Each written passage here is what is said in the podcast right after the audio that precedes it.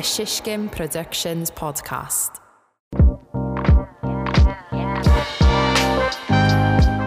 Hello, everyone, and welcome back to another episode of the Ask Not Me Anything podcast here on wherever you're listening to it, really.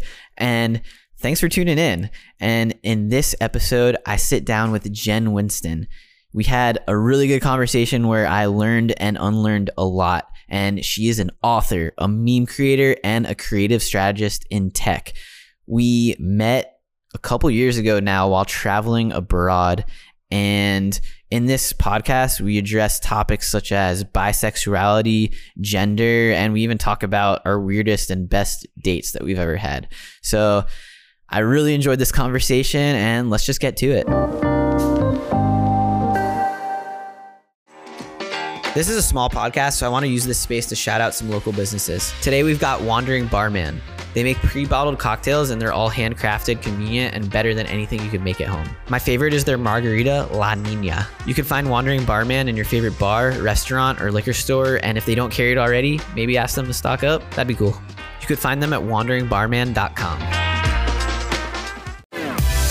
What's up, everyone? I'm Lanny. And I'm Alexi, and we're bringing you Rounds of Sound. Each week, we share three songs, both old and new, with each other and with you. You'll hear some stuff you've never heard before, and you might just discover your new favorite artist. Dope and direct, absolutely correct. Find us exclusively on Spotify. Rounds of Sound. Every Thursday. Every Thursday.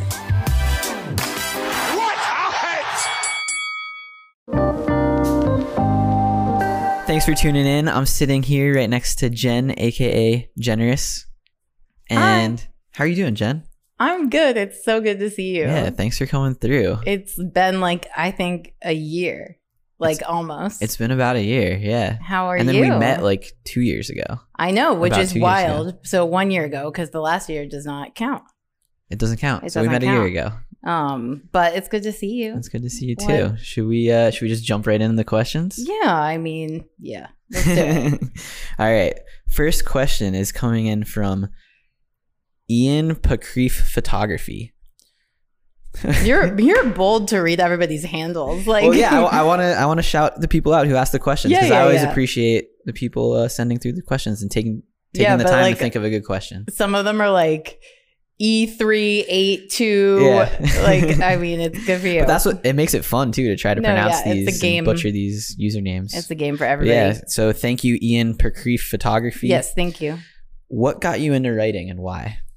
Oh, um, that's a nice question. Yeah. Um, that was started off with something light. yeah. It well, I think it took me a really long time to like be comfortable self-identifying as a writer. Like, I never felt like I deserved that title. Um, but I've I've always done it. Like, I've I've done it.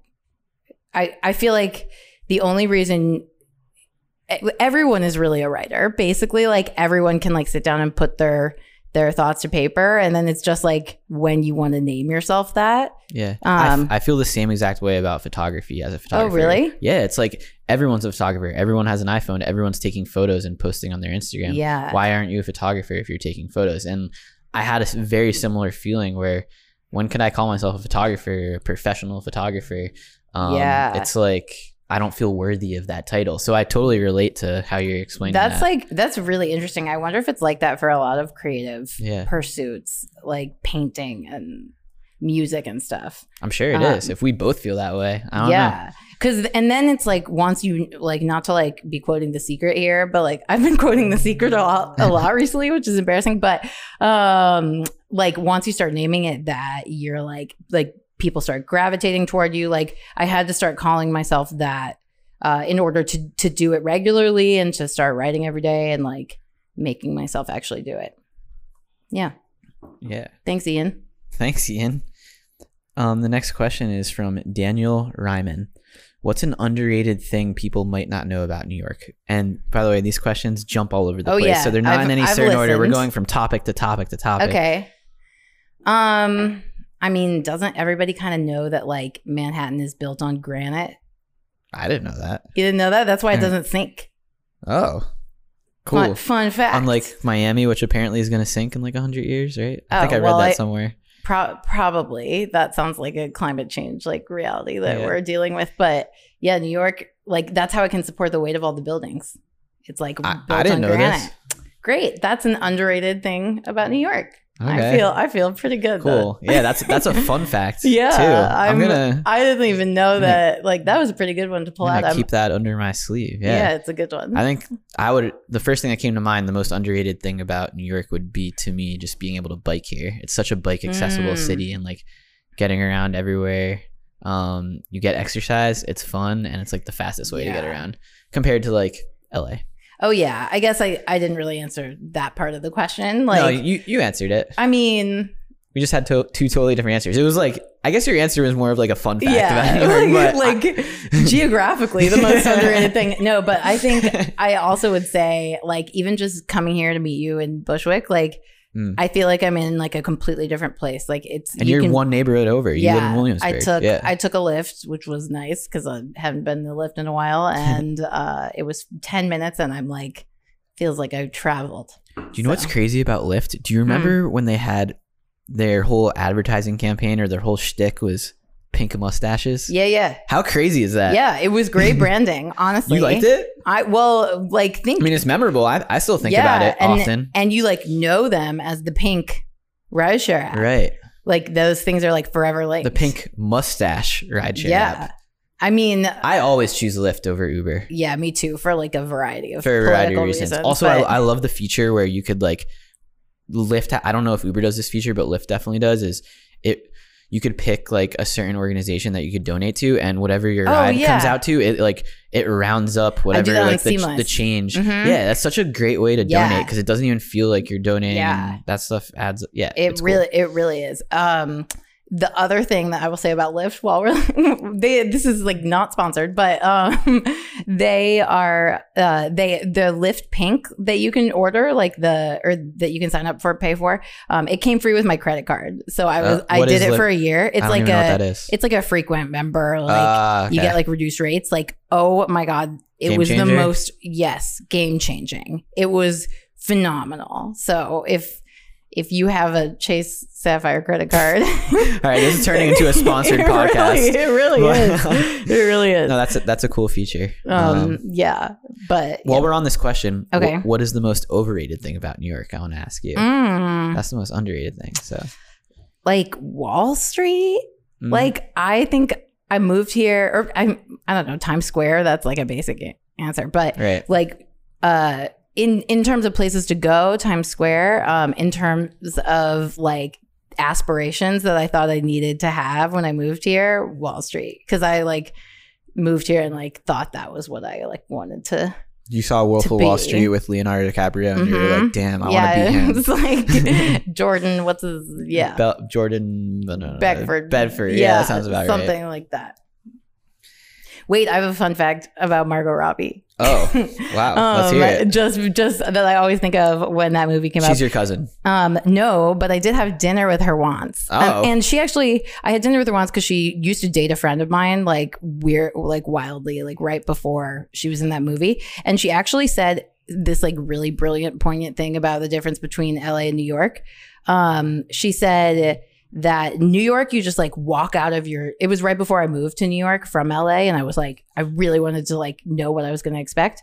And she was like, in New York, you just walk out of the door and like you like come back like 20 hours later and like a ton of different things have happened to you and you like don't know how they happen. But in LA, you have to like calculate and plan what you want to do because you have to drive. And so you have to like Yeah. figure it out. And I, I think about it like all the time because it, it does really like explain the tangible difference, like the way we get around. Interesting. Yeah. I like to think of the difference between New York and LA as New LA is a shitty version of heaven and New York is a fun version of hell. Oh my god, That's what I go by. That's perfect. Wow, you just beat Margot Yeah, Robbie in my head. I mean, I, that's not an original thought from me. So I think Oh. someone said something like that at some point and it just stuck with me. So oh my god, I it's so good. yeah, it just that stuck with me. it's so it's like so true. it's so true. wow. Actually, I haven't lived in LA, so I, I can't totally but say for sure, but I could imagine. yes. Um, let's move on to the next question, Okay. which is from Kala underscore rough. At what age did you start questioning your gender and identity? Ooh. Um well, I would say I just recently started questioning my gender. Um I like during quarantine really. Like kind of in the last in the last few years, but I know I'm not alone in that I'm questioning my gender while I'm like at home, not having to like put on makeup and like perform quote unquote perform gender for the world. Um like that's I know from TikTok that I'm not alone. Like I've learned from other people there. Um, but I think with my sexuality, like buy my book and you can find out. Um, oops. But um, yeah, I I think with my sexuality, it's just been something that I've always kind of known that I wasn't straight, but in this way where I've been like, ah, you it's probably fine. Like you don't have to deal with it. And I sort of just like stuffed it down for a really long time. It was a lot of imposter syndrome about like not being gay enough and not being queer enough. Um, and and once I was like, you know what, I'm bisexual. Like I'm a, I'm hundred percent content being between between these two places. Like that's where I am forever. Uh, then I w- then like the floodgates opened and I could start questioning my gender. And I was like, Right. whoa, what is being a woman? What does it mean? It's interesting. You just explaining this. It just, I feel like there's some parallels between how you feel about your gender with how you feel about your career as a writer. It's like- Mm. It's Well, like what yes. what validates it. But Oh you, you yourself. I mean, it's like no one Yeah. knows yourself more than you. But yeah, it's Yeah. The I I dated this like intellectual guy, creative writing guy in college. And I helped him write his thesis. And I'm like so bitter that I gave him this idea because he wrote this amazing short story. Uh, his whole thesis was about the idea of naming and being and like how if you name something, it like becomes into existence. Um, and he wrote the short story based off my idea uh, about like uh, this this period of time when kisses didn't make a sound. So like you could like yeah, like like try to kiss try to kiss your hand right now without making a sound. It's like yeah, you just like touched your lips to your hand and it like not means nothing. That's like yeah, Yeah. It felt really weird. I'm gonna do it again. yeah. Yeah, you're just like I felt- touching. I felt, nothing. it's literally a touch, Yeah, and then the touch. sound makes it a kiss. when did that happen? Where it changed from a touch to a? I well, that's that's what this guy wrote a sh- short story about, and it's like honestly, And you gave him this idea. I gave him. Well, I just mentioned the thing. Okay. He put it. He like wrote this whole. It was basically like a his- historical myth about like how how people created sounds for kisses, uh, which it's very cute. I'm sure you can Google it and find it somewhere. But um, but yeah, I I think like that is such a a little thing that you can do to be like, hmm, if if I want this to be in the world, like I need to say it. Interesting. Yeah. Yeah. Well, I want to read that story, but also don't want to support someone else. No, he's, he's a good guy. He's a good Okay, guy. cool, cool, in cool. the in the scheme of guys, he's a good guy. Okay, good to know. Yes. Next question is from Liz Levitch. What's the best Hmm. advice you've ever received? Hi, Liz. No, Liz. Um. Hmm. Oh my gosh, that's such a good one. You could also come back to it if you want to let it simmer for a little bit. Let that idea Yeah, marinate. I do like, wanna Gotta dig back there to think what your best advice is Um, sometimes. Yeah, I know. Oh no, Oh. you know, I know, and it and it might not be actually answering that question, but it's the thing that's most relevant to me right now. Um, Let's go with it. one of my like mentors her name's maggie she's amazing if she's listening um she I've, I've been stressing out a lot about urgency happen like think people who need things now when when people are like creating that urgency she told me that most urgency is invented. And i was like huh you're right. Most of this is like these timelines are fake. Like everyone like yeah you want to get something out whatever but like just prioritize yourself a little bit and like and and do what you can do. And yeah another thing off of that is um i recently took like a mental health leave from work which yeah, was we were talking about this last time we hung out. yeah um it was that was even a facetime Or it weren't even hanging FaceTime, we out were- i know Hey, it felt like a hangout, it did though. it did That's what counts. that's Thank you, Vince. meaningful um but during that time i kind of learned that saying no to something means saying yes to something else whether that is doing like saying no to doing lots of little projects might mean saying yes to doing one big project in a more deep, thorough That's valuable advice. For example, this book, Yeah, which exactly. is one deep project. yeah. It's just something Oh my we've been working on for. I mean, I, I I peeked at some of the questions, and I think we'll get to it. Okay. So okay. Okay. we'll talk more of the book in a little bit. And the next question's from Lele six ten. Do you ever get writer's block, and any tips for overcoming it? You're smirking while I, hearing this yeah, question. I, I am. Um, I mean, like it's funny now that I've finished this book. Like, if you were gonna say, if you were gonna hold a gun to my head and be like, write a book, I would not be able to do it because I don't have anything left to say. Like, I don't no have gas any. in the tank. Yeah, and I am. I mean, I think um, I only write well when I feel like I have something to say. So I'm not. A, I'm not great at answering this question, um, but I do think that prompts are really helpful. Like every time I've taken a writing class, uh, they've they've given really amazing prompts. And one time they they gave this prompt that was like write like uh, 500 words focused on an object like from like start with the object at the core.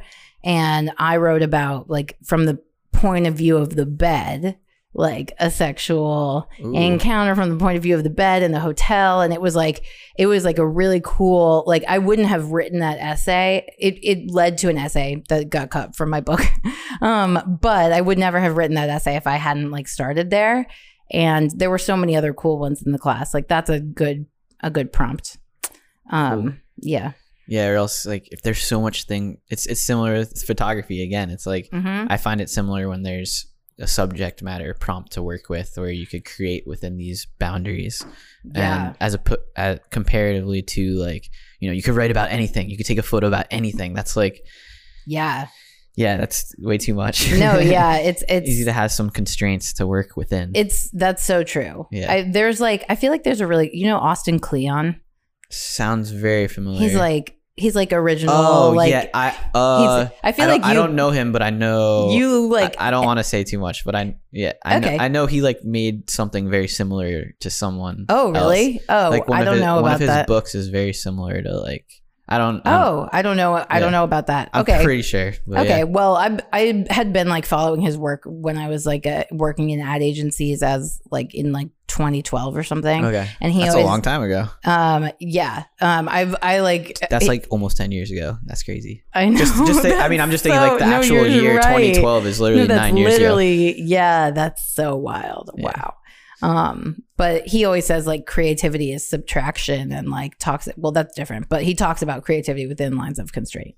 Okay. um yeah I mean, that's that's what quarantine was a lot for me. Is like Mhm. I'm usually out and about and doing things, running errands here, doing photo shoot here, meeting there, meeting Yeah. a friend here, whatever there, and then all of a sudden I'm just like stuck in my apartment, and I had to like be creative while not Yeah. being out and about. And, and you like that was a fun, crushed that, it that was a fun challenge Look for me because. I never was forced to stay inside. I'm all um, I like to do things. Yeah. So, um, yeah, Yeah. It, it allowed me to like a lot of my ideas that I would. I'm always kind of getting ideas, but I don't act on all of them because Mhm. all of a sudden something else is happening in my life, and I just Yeah. You know, so, but this it gave me no excuses to just like act on whatever idea I had and make make a project about it or make art with it. So You did so good. thank you. Um, that also reminds me in 2012 when I was like in this Austin Kleon creative phase, I was Mm-hmm. like a junior copywriter at an ad agency and I was like, creativity, like it's the key to everything. And in my cubicle, I had like all these like Tumblr posts printed out in my cubicle. And one of them said, more ideas than time. Um, and it was like written. I relate to that. yeah, I know. I, I think about it all the time because I'm like, uh, yes, this is, Is that the from case Austin or no, is that from? it was just like I think I had like a photo of something of his next to it. Okay, Um, yeah, but um, cool. yeah, Let's move on to the next question. okay. Which is from also Liz Levitch. Mm. I circled a couple more of her questions. She she's had really good questions, and they are: What's currently your favorite TikTok trend, and what's your favorite travel memory? Which one do you want to go with first? Uh, oh my god. Um, Let's go with favorite travel memory first. Oh, I was gonna say. I Oh, let's go with favorite TikTok trend first. okay. okay. Um, well, just okay, just because it's like literally stuck in my head. The one that's like waking up in the morning. Oh, yeah. Thinking Think about, so many things. I just right. wish it's like every better. single time they are hilarious, Yeah. and I'm like, oh my god. What's I- the origin of that sound? Who did that? I just hear don't- that, that all the time. I don't I'm just actually very, know. Yeah. Yeah, I don't know. Whenever these TikTok trends happen, I love to look at the origin Oh, me video, how too. it happened. Me but I too. Looked at this one yet. But I love this sound. one of my favorite ones like of all time is is one of the early ones that's the um is it me jesus you know what Oh, I don't even know that one. it's it was Oh. like of course you like joined tiktok after me and you're like All right, all right, a huge creator but uh great um but it, it, it was like a dialogue between like jesus and the disciples and and judas but it was like this this like woman did it or this person i'm trying not to gender people. I don't know people's genders. Um this person did like a stunt um where they were like ta- having a conversation. And then um people just like took it and made it into all these memes. And you should just look it up. It's it's like original tiktok. Okay, I gotta look that one up. Um, Wait, speaking of that, like not wanting to assume people's genders, something I just thought about now is, you know how like all the time I'll be like, or people, I don't know if it's a New York thing or it's everywhere thing, but or I think YouTubers do it. It's like, hey guys, how's it oh going? Oh my God. Is that how do you feel about the term hey guys, hi guys, or like if you talk to a group, it's never like hey people, like you know what Yeah, I'm talking about. So I I always do it and I always try not to. It's so hard not to do. it's so hard not to. I don't. Yeah. but I I do try not to because like at first I was like it's fine. Like that's one of the ones I'll be fine with. Like Yeah. I, I won't I let mean, my I'm fine with it. I just want to be like cautious, uh, or I, want to be mindful well, of I think what it's, other people. I think we should all try to like So what's get rid of so it. what's the alternative? I like hey y'all. y'all. Y'all See, is a then- fantastic But word. then it's like y'all. I feel like is so southern. I'm not from the south at all. yeah, but like it's it's Okay, so say In- you're say you're making a YouTube video and oh I wouldn't say hey y'all in yeah, the and, you're addressing pe- people, I would be like whether it's at the hey end. saying- hey yeah. hey hey hey hey guys. See, then you're trying too I don't much, know. right? I'm not a YouTube Is star. there, There's is a there reason. is there a better alternative than hey guys? Um. Hey, hey, y'all. it's y'all. If you say it slow, it's Okay. less southern. If you say it like hey, perky, what about hey you all? Hey, you all. It doesn't roll off the tongue. Nice. No, hey, everybody. Hey everybody. Um, in fact, very another like a, a long time ago, I took over LeBron James's Instagram, which was yeah, I know this the, story. the yes. greatest day of my dad's life. um, but uh, I I still can't believe that happened. Yeah, I know it was wild. Um, it was really cool. We have open DMs, just saying. um, but uh, like once I tagged him in the story, and it was like King James has watched your story, and I was like, what? And you saw it. Uh, it was crazy, but um, yeah, Literally uh, the king. yeah, seriously. Um, but I redid that video so many times because I just kept being like, "Hey guys," da, da, da," and I was like, "No, if you're doing this for LeBron James's Instagram, you're not gonna, you're not gonna do that." So Yeah. Is that what inspired you to let so many other creators take over your own story? Is because Um, LeBron James let you take over his story and you're just giving Actu- back? Actually, no. I think I had done that before. Okay. Um, but no, that was a suggestion from my friend Jelson, um, who like I was trying to figure out what to do as my platform was growing, and he was like, "You should do takeovers," and that was like the most fulfilling thing I've done with my platform. But it was so, it's like so hard and like time intensive, Right. um, and requires like a lot of management. And then so. some people still like to come after you and roast you for it, which I see. yeah which is well there was i the last time that that happened i like i should have been moderating comments and like i'm trying to figure out how to moderate comments right now um i like just put out a request for a community manager and got like a bunch of emails Oh wow. and i am like too But then swamped trust is a thing. Like you can't just hire anyone. no no This i'm gonna like very- interview and i'm gonna pay because it's like course, a it's yeah. a position you know Yeah. And yeah i think it's like it's hard to figure those things out like especially because i have like a day job. Like i'm like i mean the day job is really how i afford to even do stuff with my platform. Like Right. the platform's really when i do my taxes it's very clear that my instagram is not is not Right, right, right, profitable. Like the irs is about to be like this is no longer a business ma'am. Like what are you doing? Yeah. um yeah. Cool. Let's let's go on to the next question, which is oh wait, I guess you didn't answer what's your favorite Mm. travel memory. Oh, yeah. Oh God, I've been looking at like all. Oh yeah, probably us going to Israel. How, how we met. yeah. I mean, we- I don't know if that's your favorite travel memory. That's um, the first one. no, but it was great. Like Yeah. being hanging out with you at the Dead Sea was like a Yeah. phenomenal There's thing. a photo of us. If you're watching the YouTube video version of this right now, Yeah. we'll put the photo like right here of us with uh the mud on our bodies before we go in the Dead yeah, Sea. I don't like look like that after quarantine. like uh, once upon a time. Um, but oh my god, that was so fun. You know what I always remember about being in the Dead Sea with you is that you you made me do a foot five.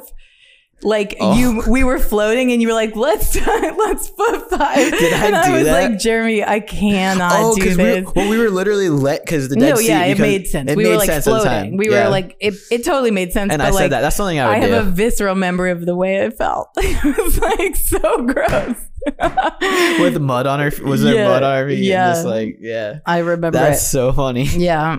But it, yeah, it wasn't successful. The foot. Did we do the foot five, Uh no, we yeah, we did. or did I just suggest we it? did. And then and then I like I was like And then you got oh. scarred from it. It was like it felt like like a like if a, like a stingray were to like brush against you and like Mm. be like slippery. It was weird. One in Israel. Yeah. Yes. Yeah, exactly.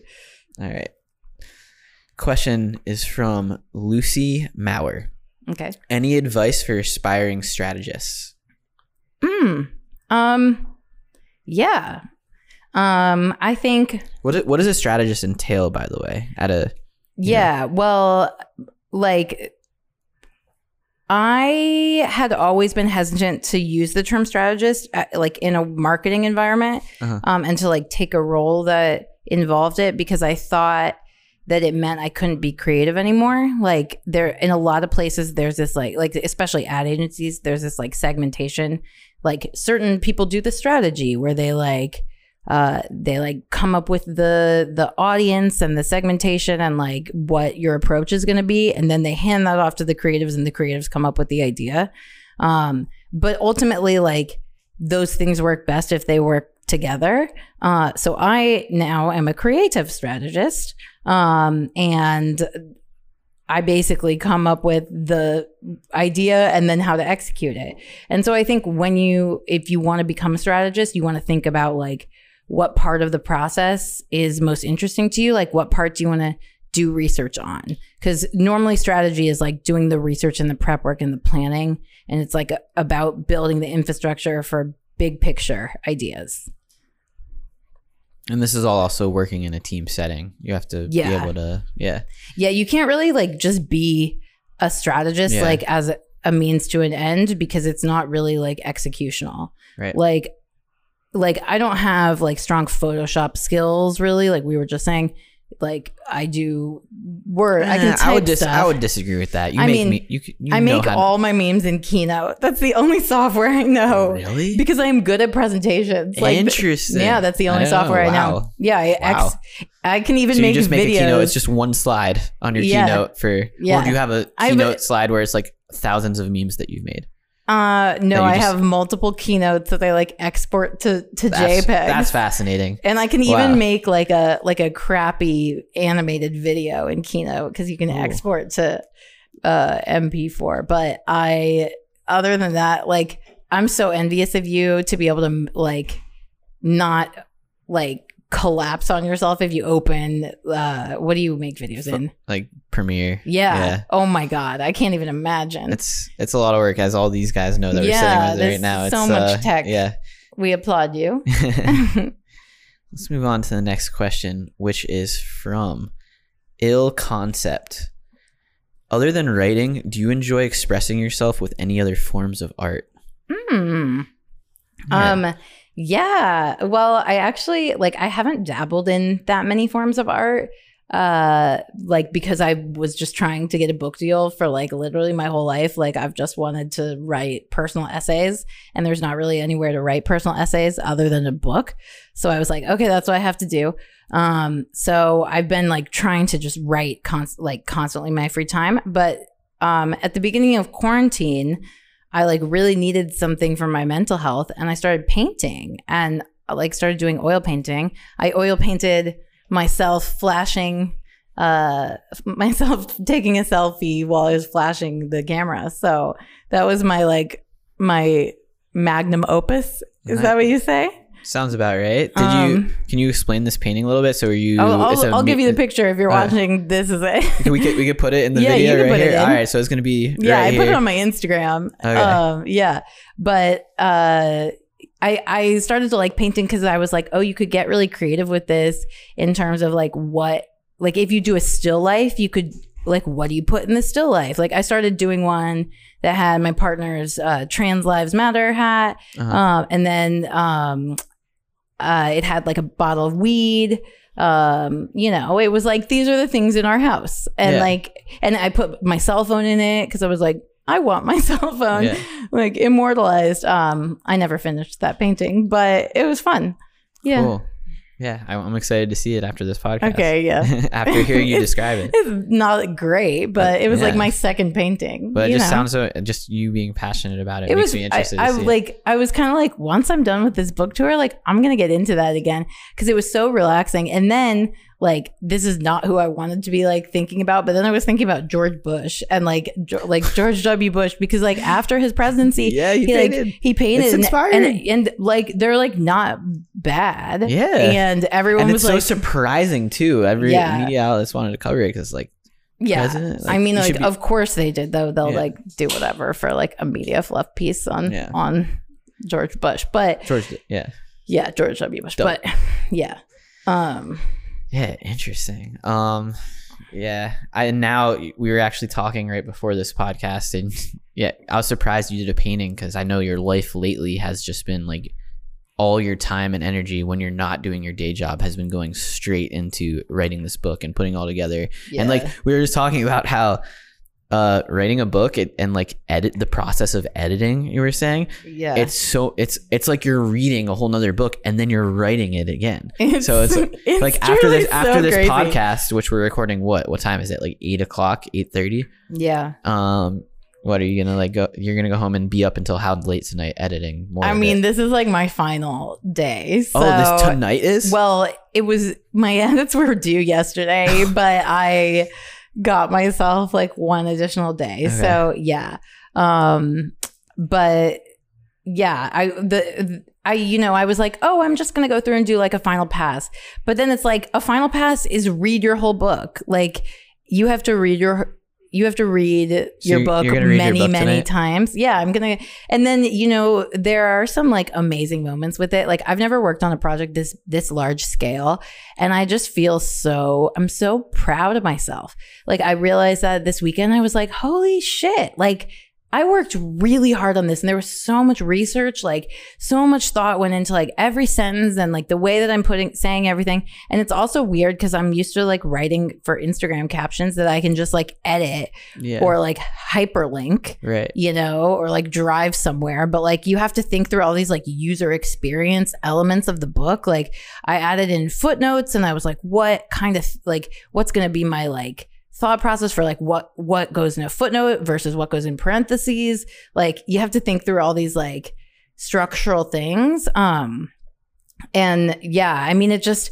honestly, I just have so much respect for anyone who's done this before because it, it like oh it's so hard. Like and I have respect for you because I have no idea how you do it. Um, I can't even write like a 500 word essay. I, So- that's probably not true. I'm we try it. You'll write something about an object after this. Yeah. Okay. Give me give me an assignment. I'll see what I That's can that's do. But anyway, gonna be yours. I'm super proud of you, and I think you you're so deserve to pat yourself on the back.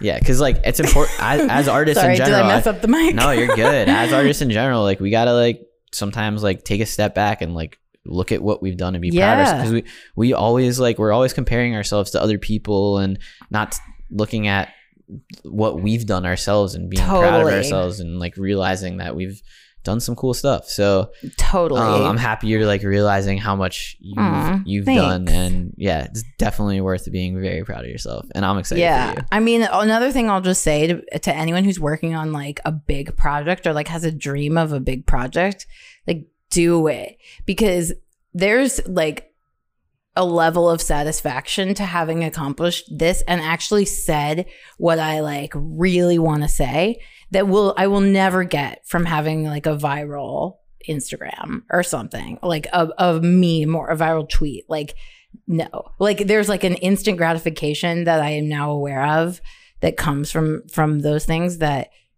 like this is just it just feels like so much more profound. Um, Absolutely. And yeah, yeah.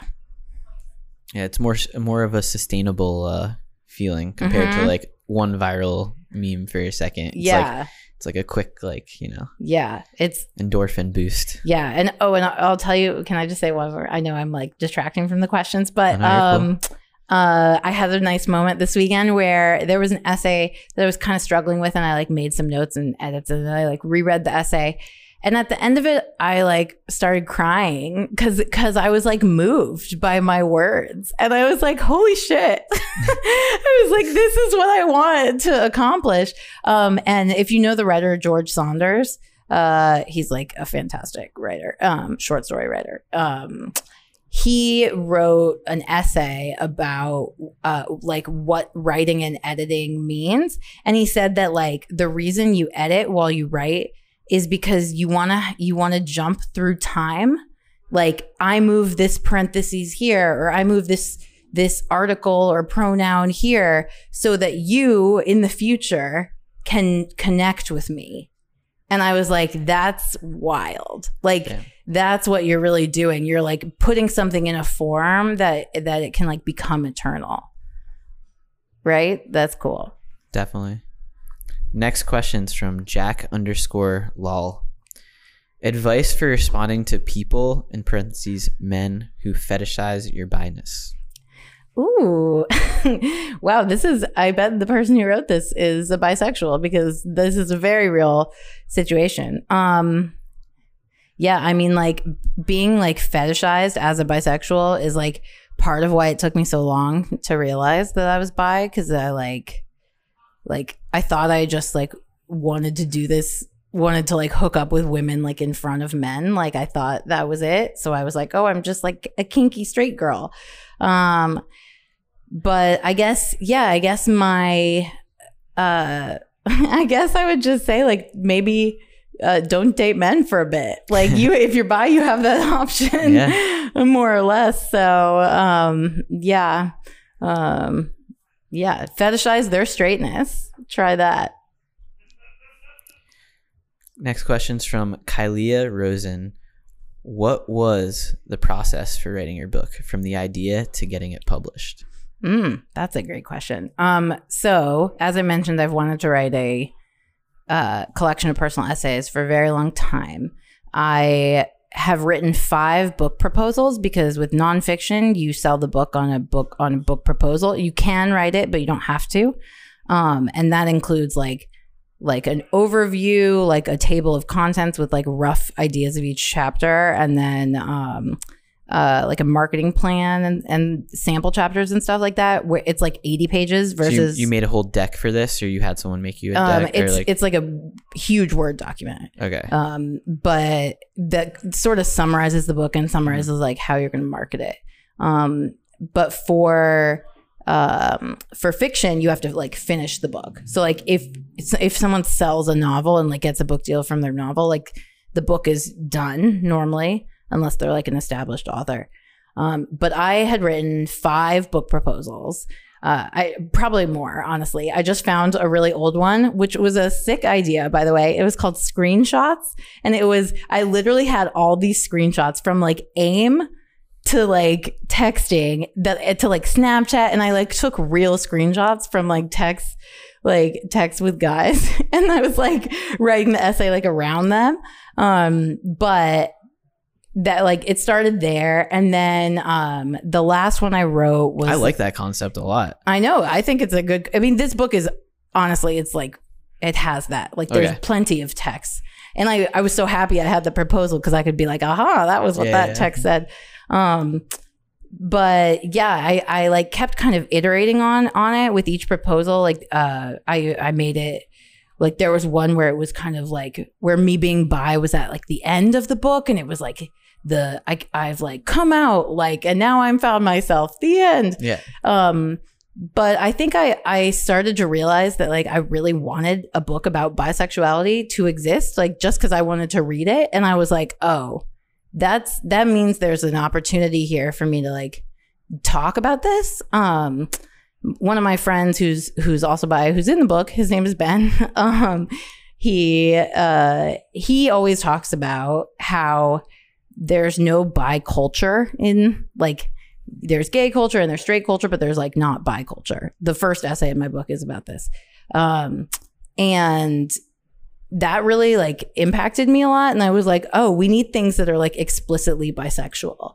Um, and so I wrote this proposal with that in mind. I hired a proposal coach, um, which was new and cost me more than I was like comfortable paying, but like I was like, you know what? I want to do this. Like, I want to make sure You're that this happens. Yeah, and I'm really glad I did that because it made it real and it it put me on a deadline. And she connected me with my agent, and my agent sold the book within a week. It was wild. My agent sent out the proposal on Bi Visibility Day, like genius move. Which and, is what day? Um, September 21st, I think.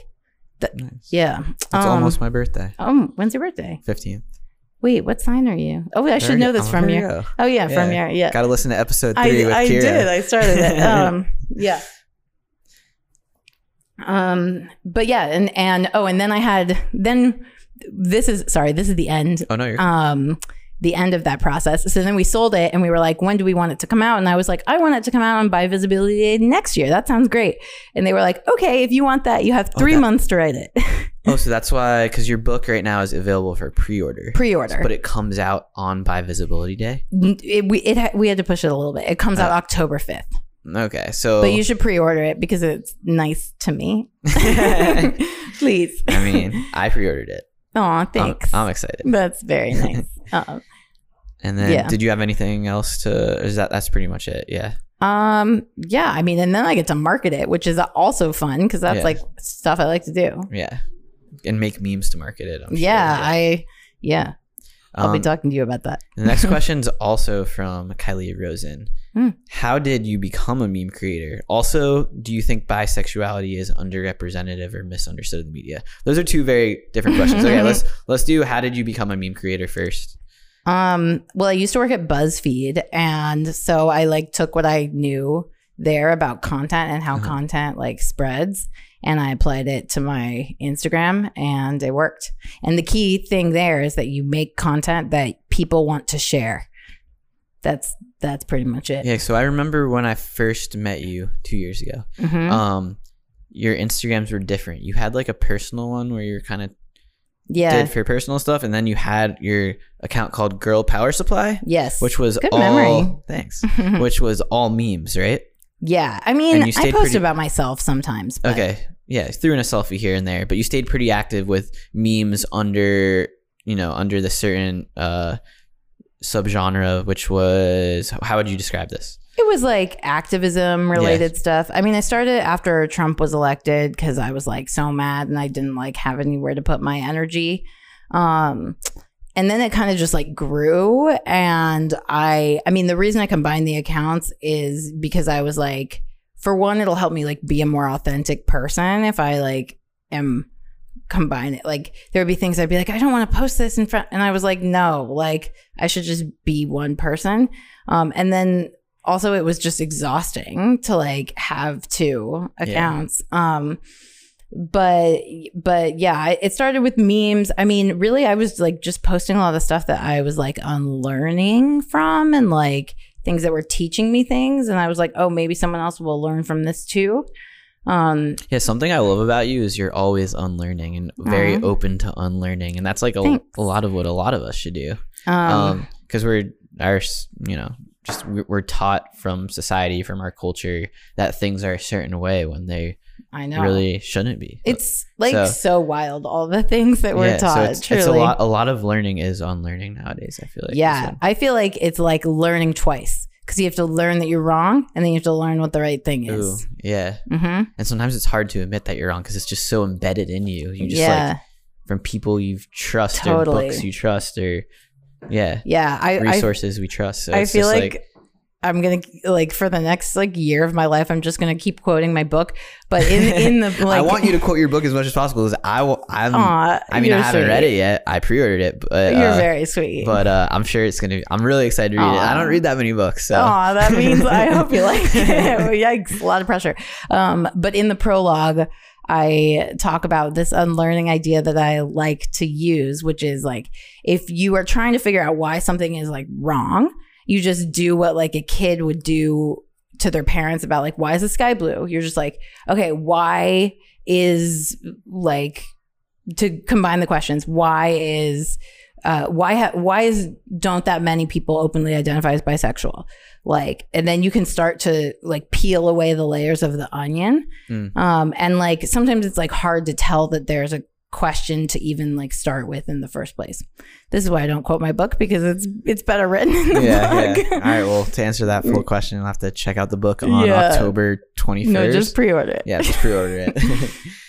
and then the next, the second part of that question. I mean, it was just another question, but it's: Do you think bisexuality is underrepresented or misunderstood in media? Um, yes, and I I think that the reason for this. Imagine if you said no. yeah, no, I think we're good. yeah, I think we're Um, good. yeah, I mean, it's definitely like already like I feel like people started realizing this pretty recently, and it's already getting better. Um, but the reason that it is so underrepresented is because for a long time, like writers, you know, you've probably heard the the writing like axiom, um, show don't tell.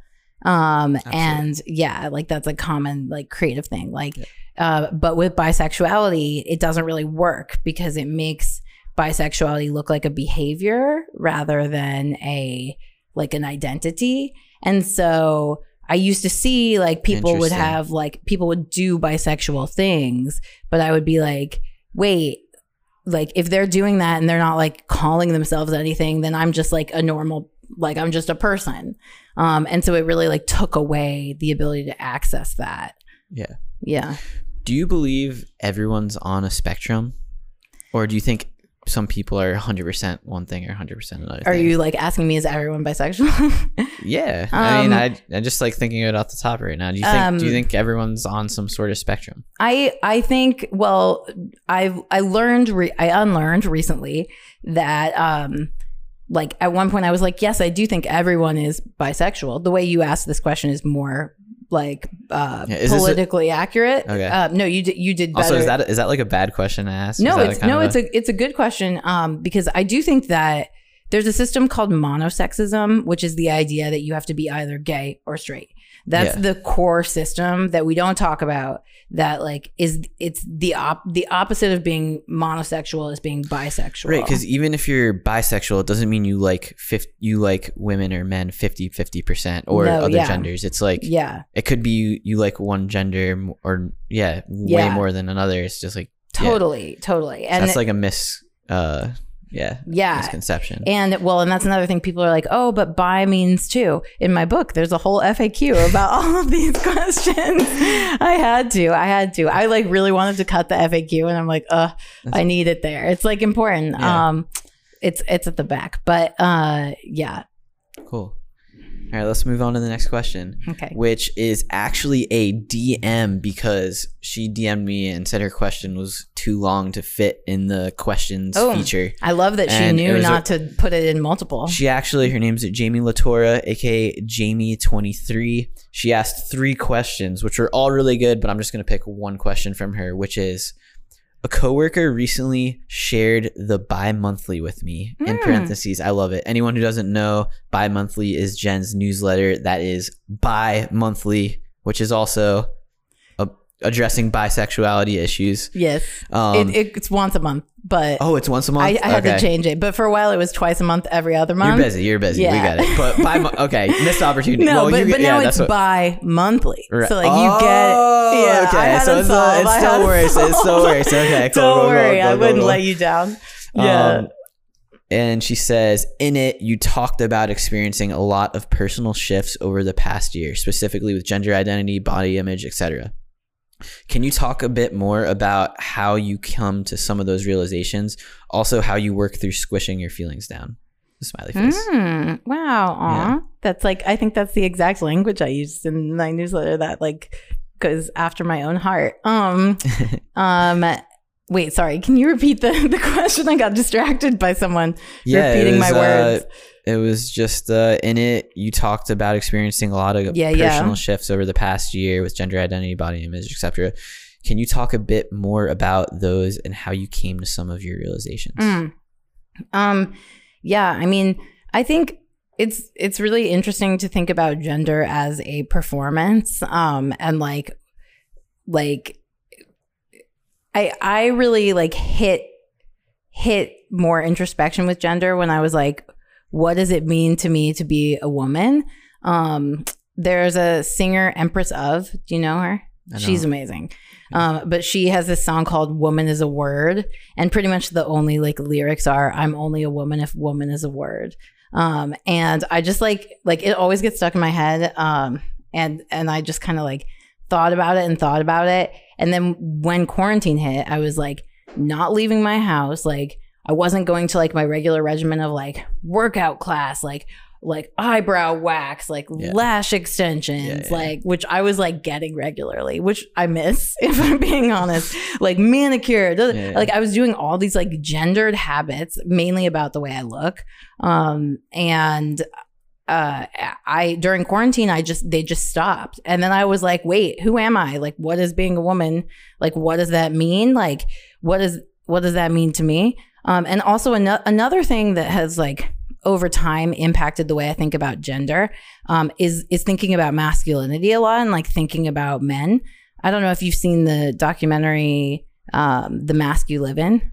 I haven't. Oh my god, it's so good. I it's like recommended viewing for everyone, but especially for men because it's it's about the ways that patriarchy like oppresses men because it it oppresses all of us. Um and in that documentary they they talk about they show talk about Jordan Beckford and say talk about all these standards that men are held to that like we say this I is to say masculine. his name. Last name is like Buford. I don't know. I we were talking about the Wolf of Wall Street guy. yeah, right? yeah, Okay. yeah. I think I'm right. I think I'm closer. I don't think either of Does us are right. know? Is it Beckford? Is it? It's Yeah, Belfort. that's That's, it, what it that's is. it. Okay, that sounds right. yeah, I, I knew knew it was we were- like I knew it was like slightly off. I I just wanted we to make sure. both wrong. Fact check. Yeah. Okay, sorry, fact check, I interrupted thank you. Um, yeah, but the, in that documentary, they talk about that men are held to um, like being like stand like if you want to quote be a man, Yeah. uh, you have to make money. Um, you have to like have sex with women.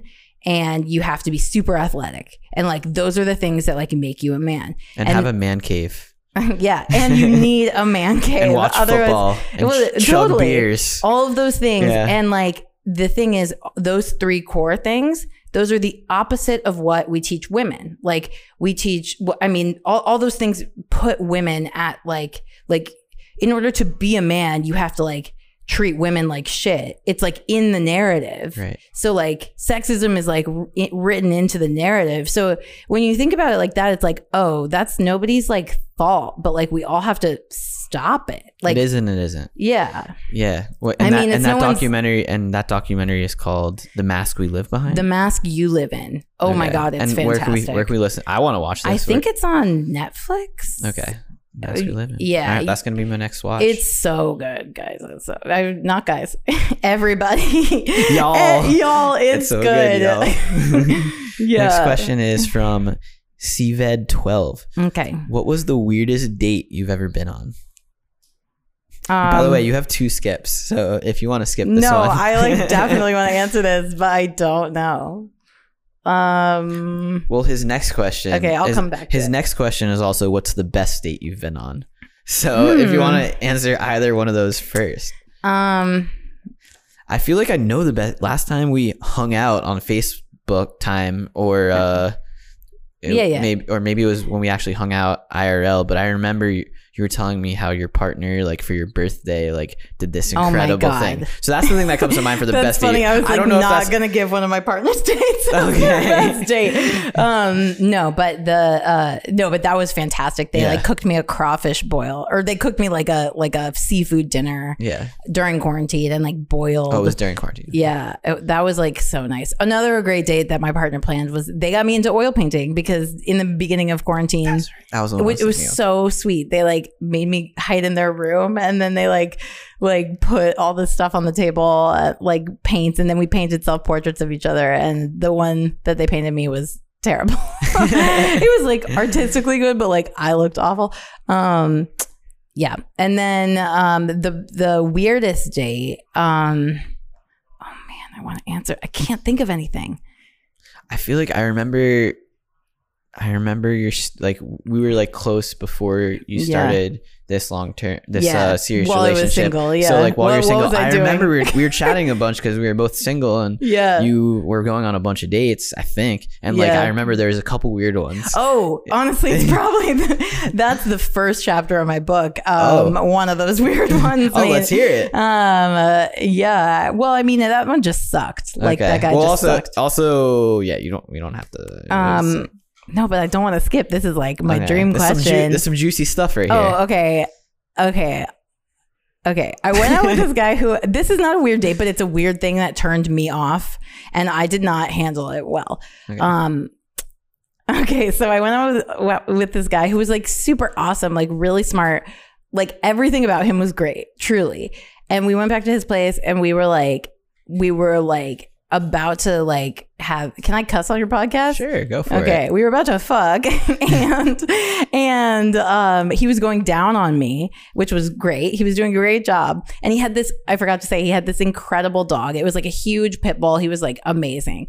And at one point, I like shut my eyes and I like look. I opened my eyes, I, and I was like, "How is he also? How is this guy like going down on me and also licking my calf?" And Oh, it- thought- no, no, no. I know where you thought I was going. I didn't mean to tee it up like that. But like, No, I thought I thought you said cat.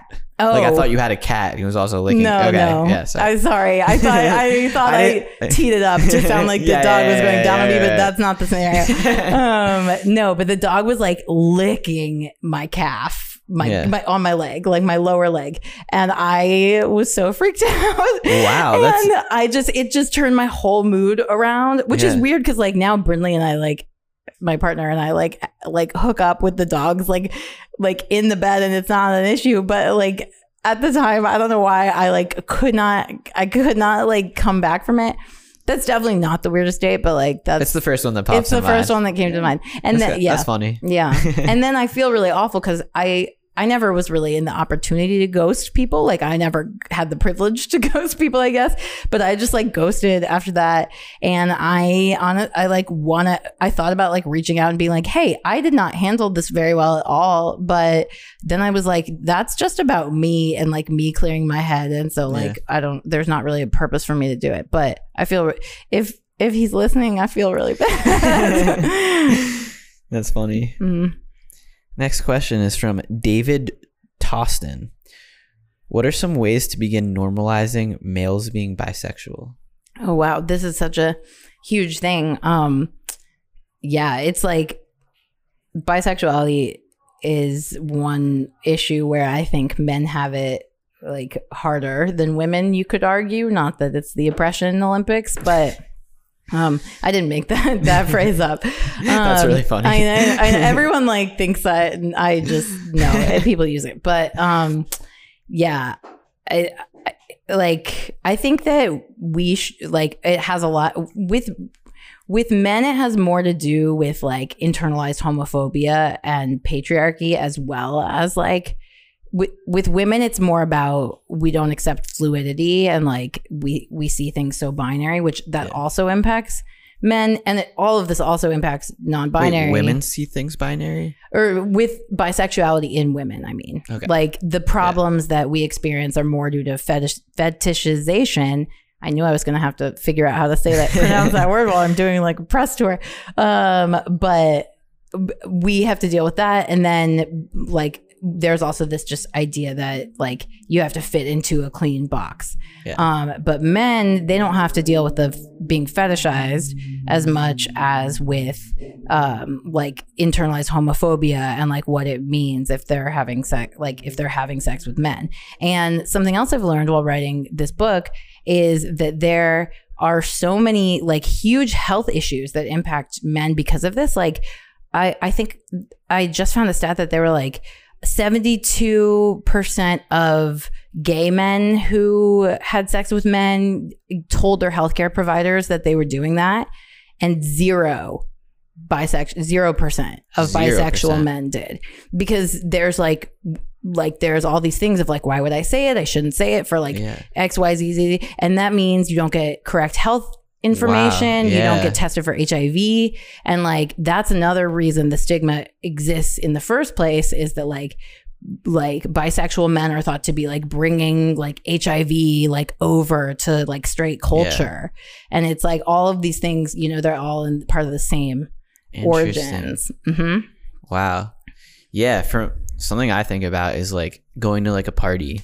hmm It's like sounds nice yeah, sounds nice, right? Well, TBT going to a party, it's like so normal to, or just not even going to a party. Just I know like a bunch of my girlfriends like that are all close, like they'll all kiss and make out, and it's like not a big deal, and like Yeah. and like take photos and post it to their Finsta, whatever. yeah Um, but if a if guys did that, it's like yeah i it's like can't even it's a, to- imagine it's a totally different thing. The only difference is our gender, but like yeah, yeah it's- it, but it's like it yeah our and then, culture doesn't accept that. Isn't No. it right? Isn't and right? then and then it like brings back to the question like well what what's the difference like yeah, what there's no. I mean, it's there's crazy. no difference and Why is it like that? yeah and and i mean i also like even with the like ease of like posting photos like making out like that was a whole other thing like in high school i have this one essay in this book that's like uh about a traumatic experience in in hindsight it's traumatic. In the t- at the time i was like mm, like that was fun. Like it was like my first like experience like hooking up with a woman and it was like with a guy. Um and it was like for a guy. And i thought i th- i thought it, i liked it like i liked it but i it, it was so hard for me to determine like why it happened in the first place. Like was it for me? Was it for him? Yeah. and i think that like uh it's we t- we talk so casually about these things but all like some some things but then we don't talk about others and that shows like the the discrepancy between the way that the women and the men are treated doing those things like shows that there's more to the story Yeah. to like be unpacked yeah All right. The next question is from Dave Krugman. What responsibilities do social media companies have to share revenue with creatives? Ooh. Um I mean like I don't know, I guess I'll skip it. Yeah, we can skip that one. I mean, I would say a lot probably. Yeah. Yeah. Okay. We'll, we'll Like- just go with a, a lot Yeah. as the answer for that. Okay, a lot. Next question's from Kid Ace Magic. Do you ever hit a wall when thinking of new memes to create? Do you even do you make that many memes anymore, or is that phase in your life kind of I mean, past a little bit?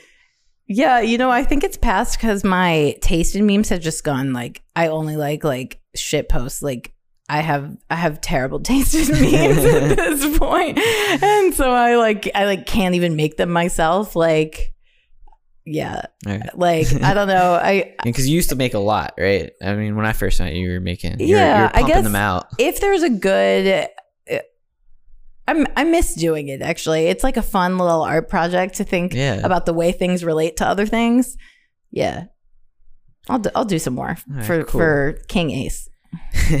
Yeah. Kid, Kid- Uh, Kid Ace Magic. Kid Ace Magic. Yeah. Thank you for the prompts. Next question is from the Kid JB. What are some things as a writer you second guess yourself about? For me, it's grammar. Oh, yeah. Not for me. For For for, the, the- Kid JB, he said for me it's grammar. For me, it's like grammar, but also other things. I mean, well, I've definitely slacked off as a reader over the past few years. And like, I thought that was fine. Like, I was like, this doesn't matter. Like, I'm still a fine writer because I write for Instagram and I like read memes. But the thing that has fallen is my vocabulary. And like, my vocabulary is not good anymore.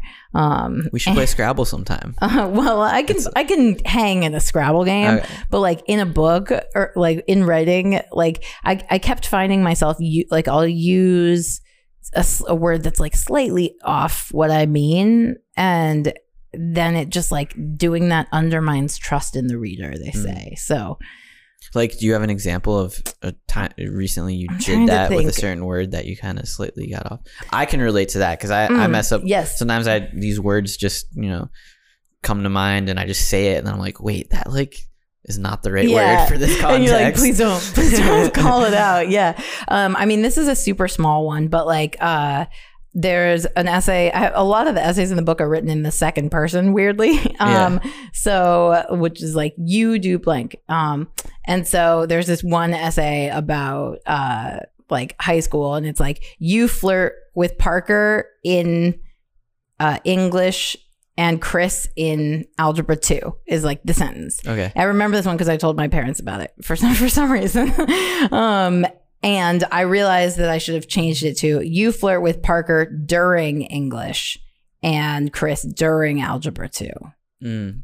Because I mean, you don't have like actually now that I say that out loud, I'm like in maybe I'm like maybe the first one, but it's more accurate to convey that those are classes by using during. And I I this is why it takes me so long to do edits because I'm like mm, what is the like historical Greek roots of the word? And it's like really Yeah. exhausting.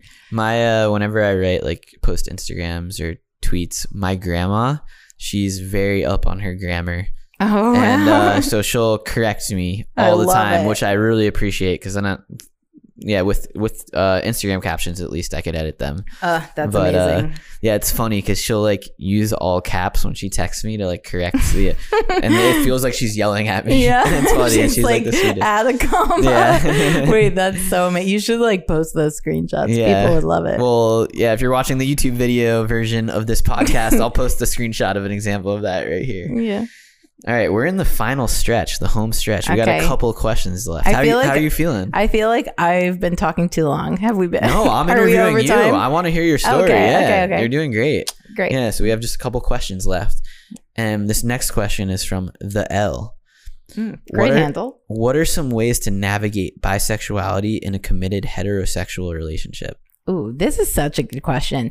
Um, this is a very common question also because uh, 89% of bisexual Wow, women. You, have the fact, the stats I sure ready do. to go. I'm thrilled that I I'm can. 89% of bisexual women are in committed relationships. So when people are like, bisexuality is like, like you're you're gonna tear apart our our relationship by being bisexual. Like 89% committed monogamous relationships. Um, but the thing that I would say, like a common critique of bisexual people is that like we're promiscuous and we're gonna like ruin lives and stuff. Um, like in in the, speaking of media representations, like bi people are always portrayed as like homewreckers. Like if you've seen Jennifer's Body, that's a classic example of like bisexuality, like demonic Mhm. like literally murder. Murderous bisexual is like a trope. But um which is like great. I love it. But um but uh the, the thing I would say is that if if you are interested in exploring your bisexuality, like your issue is not with your bisexuality, it's with monogamy. Um, so like that might be something to like unpack or communicate about because it's the same. It's like the genders that you're interested in exploring like doesn't necessarily like it could be a reason for wanting to be non-monogamous, Yeah. but it's like you're you still have the capacity to be monogamous. It's like a different layer of the of the cake. Okay, while we're on this topic, I have a question. When you when you become partners with someone and you become in a committed relationship, when is it best to, you know, define your relationship as a monogamous or non-monogamous hmm. relationship? Like is it off the bat when you start dating? Yeah. Where do you define it or is it like a little bit in you I mean, Like, what do you think? I, that's I why I'm asking you. I okay, mean, what do I think? I don't know. I'm curious what you. what think, do I think? I Yeah. guess I guess off the bat you should be able to talk about it before you Yeah. but then again like people are always changing all the time and if you're dating someone especially like a long relationship like we just naturally change so if, if Yeah. that happens I, I mean at the end of the day communication is key so whatever you're feeling you should be able to tell your partner Yeah. but uh i mean that's happened to me in the past when i was in a committed relationship and my partner uh brought up that she wanted it to be non-monogamous and so- you didn't want that? uh I, it just it just came you- out of, it yeah. came out of nowhere at the time so Okay. it was a little difficult for me to yeah. understand I mean, I Um, think it's good to bring it up early because it- it's the same as like if you didn't want to have kids, you'd be like, I don't. That's that's a big part. Yeah, it's another big part of yeah, relationship. they're like, and and I was saying like my partner and especially I. at this age. yeah, I mean, yeah, I'm exactly. 29. Yeah. Mm, Okay. Uh, Okay. I'm 32, like pushing 33. But um, yeah, I mean, I my partner and I are are currently monogamous, but like are talking about like someday being non-monogamous. And we talked about that on our first date. Oh, wow. And there was another guy um, who I hooked up with a while ago. Um, who I like thought things were going super well. This it was like a guy who pursued me for a really long time, and I told him like early that I wanted uh that I that I was bi and that I wanted to have like non-monogamy and I like thought it was great. Um and he had just been cheated on in a previous relationship and it, he like he was like I can't do this at all. And it was like good that we like had that conversation like it obviously sucked um but it wouldn't have made me happy and him too um and i mean that's not to say you should like end your relationship but i i do think i actually think bisexuality can make it an easier easier to talk about hey i want to be non-monogamous within if you've already been dating someone because it's like it's like less threatening in a way to be like i want to hook up with other genders like uh yeah i don't know. It i mean it shouldn't be less threatening because like all the attractions are equivalent but it's like when someone is provide clearly providing something that's different like i think that's the beauty of non-monogamy Yeah. The next question is also from the L, and she asked, "What did you newly discover? Sorry, what did you newly discover about yourself during the process of writing your book? um Did you discover anything about yourself while reading your book? um yeah I, it was like so much like by the end i was like oh i should just write this whole thing over. Um i think well i think by the end of writing my book i was like oh i like definitely don't just just like identify as like woman period. Like i identify as like woman question mark Yeah. i think which that's the first time i've ever put it that way. I think that works for me. Um but by the end of the book i was like whoa wait gender is like like deserves to be questioned. Um another thing i found from writing the book is that i care a lot about like just abolition in general like the it like as an idea as a, something to like like we should be trying to like tear down structures as they are and not seeing that as like a violent act but seeing it as like an act of love and beauty and like a, a, creating space to rebuild um yeah. And then we're in the last question now, oh wow And it- emotional and it comes from Lele six ten. yay What inspired the design slash colors of your book cover? Oh, wait, can we put the book We can cover? put it right here. it's right here. um, well, So your book is called my book is called Greedy: Notes from a Bisexual Who Wants Too Much. Um, and it was it was really hard. Like thinking of a cover was so hard. Um, so I worked with this designer who I was putting together a book of inspiration and like every single piece of inspiration, I was like, wait, these are all from the same person. I should just like email this guy.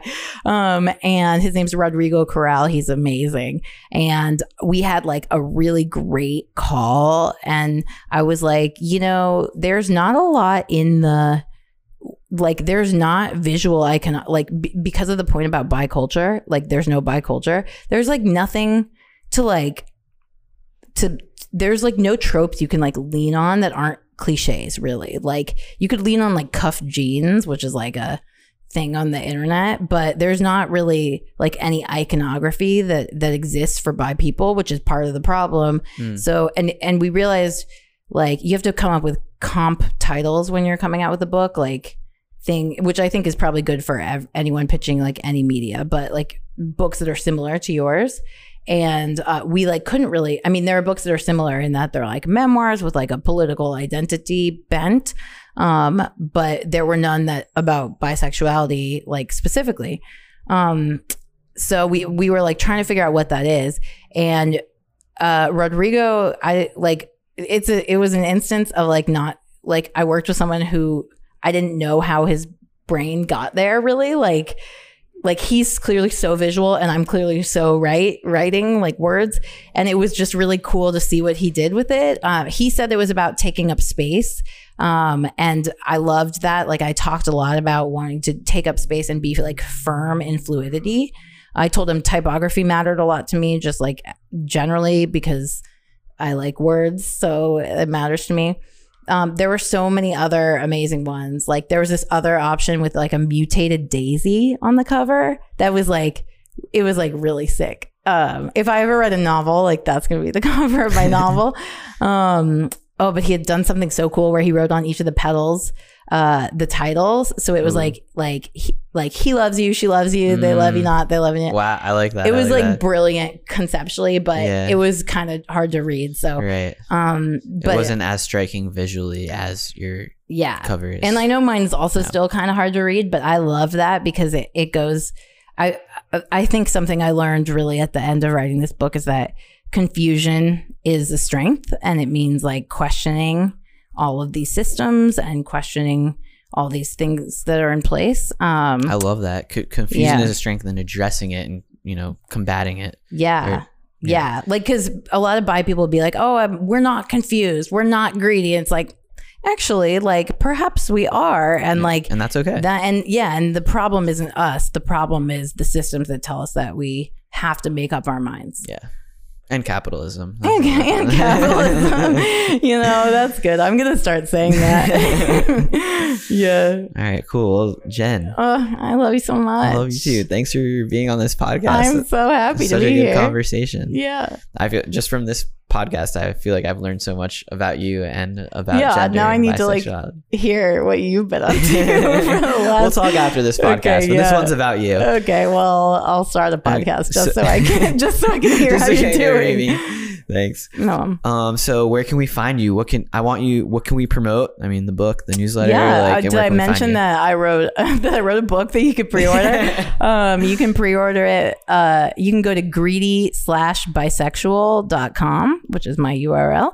Um, and there's a lot of pre-order links there. You can subscribe to the bi-monthly, my newsletter there. Um, and you can find me on social media at Jenerous with a J.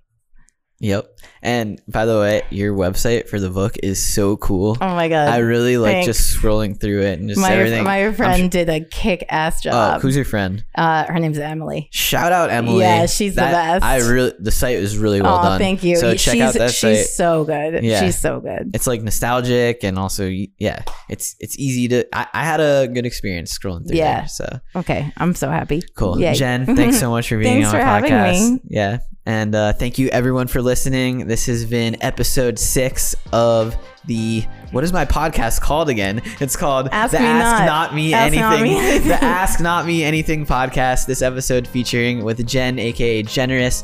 Thanks everyone so much for tuning in, and I hope you tune in for next week's episode. Have a great day. Peace.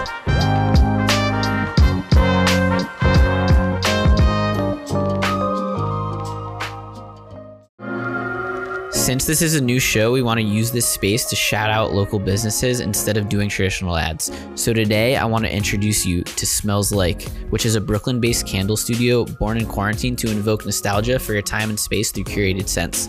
My personal favorite is Justice and Peace, made with lavender, sage, and other floral notes. And the best part is 50% of all proceeds go to the national bailout. You can find all their products at smellslikebk.com and use my code NOTME at checkout to save 20%. Shishkin Productions podcast.